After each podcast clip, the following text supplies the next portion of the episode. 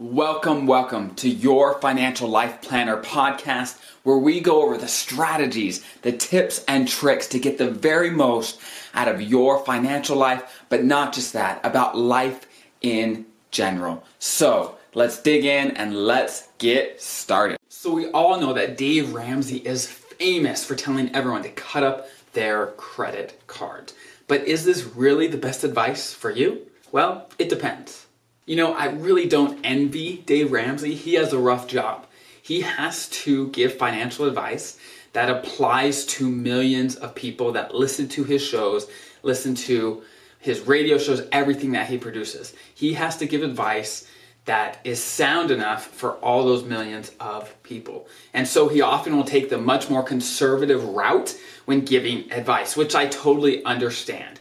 But in this case, we know that credit cards are not all bad because we know that credit cards are only a tool that we can use in our financial toolbox and they're not inherently good or bad themselves. It all comes down to how you use them. Credit cards can be an incredible way to build credit, to earn cash back, and get tons of rewards that credit card companies offer. Another huge advantage of credit cards is the security that you get when you use them. So if we compare them to, let's say, a debit card, if someone steals your credit card and let's say goes and you know spends a million bucks, most people's credit limits are not a million dollars, but let's say they did spend a million bucks on your credit card. You report it immediately, and you are liable to up to basically nothing. The federal government says that you have to be liable up to about 50 bucks, but uh, most credit card companies waive that for you as a perk to its card holders. But if you compare that to a debit card, let's say someone steals your debit card and they, you know, take everything out of your account. So you have zero in your checking account. Will you be able to get all that money back? Yes, probably you will. But the issue is, in the meantime, it generally takes them weeks or even months to replace the money in, into your account. So you can be left with a time where you have zero dollars in your checking account compared to the credit card where it's not actually your money that they spent and you are left with your money still in the bank ready to be used. And for all these reasons, I love credit cards. They are incredible. I put all my business expenses on there, all my personal expenses on there.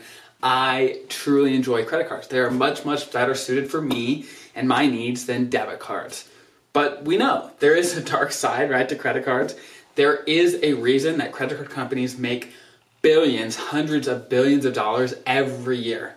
And that is mostly because some people do not pay off their credit card balances every month and they get stuck paying interest, incredibly high interest charges that really, really rack up over time. So we know credit cards can be dangerous because they give you the ability to spend beyond what you actually have in your bank. And for some of us, it's just a great perk. We actually are able to pay it off at the end of every month and we're fine.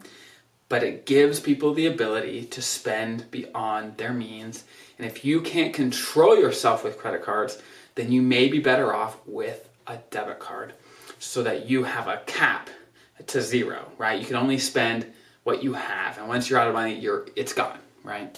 So you have to decide for you what makes sense. If you can't control yourself, you say, hey, I want to get the re- rewards of using a credit card, the extra security, and I am not going to spend any more just by the fact that I'm using a credit card, then please use it. It's awesome. But again, if you think, hey, I think it's just safer for me just to use a debit card, it's simpler.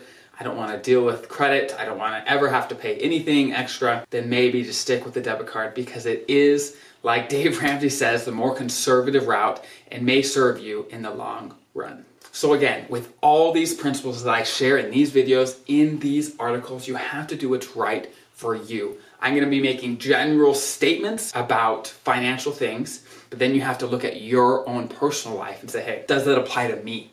Does that make sense for me, my family, my life, my situation? And if it does, great. If it doesn't, then great. You have to do what's right for you because you are responsible for you and your future. So again, make today amazing. Please put questions, comments in the comments below. I'll try to get to everyone that I possibly can. And thank you and have a great day.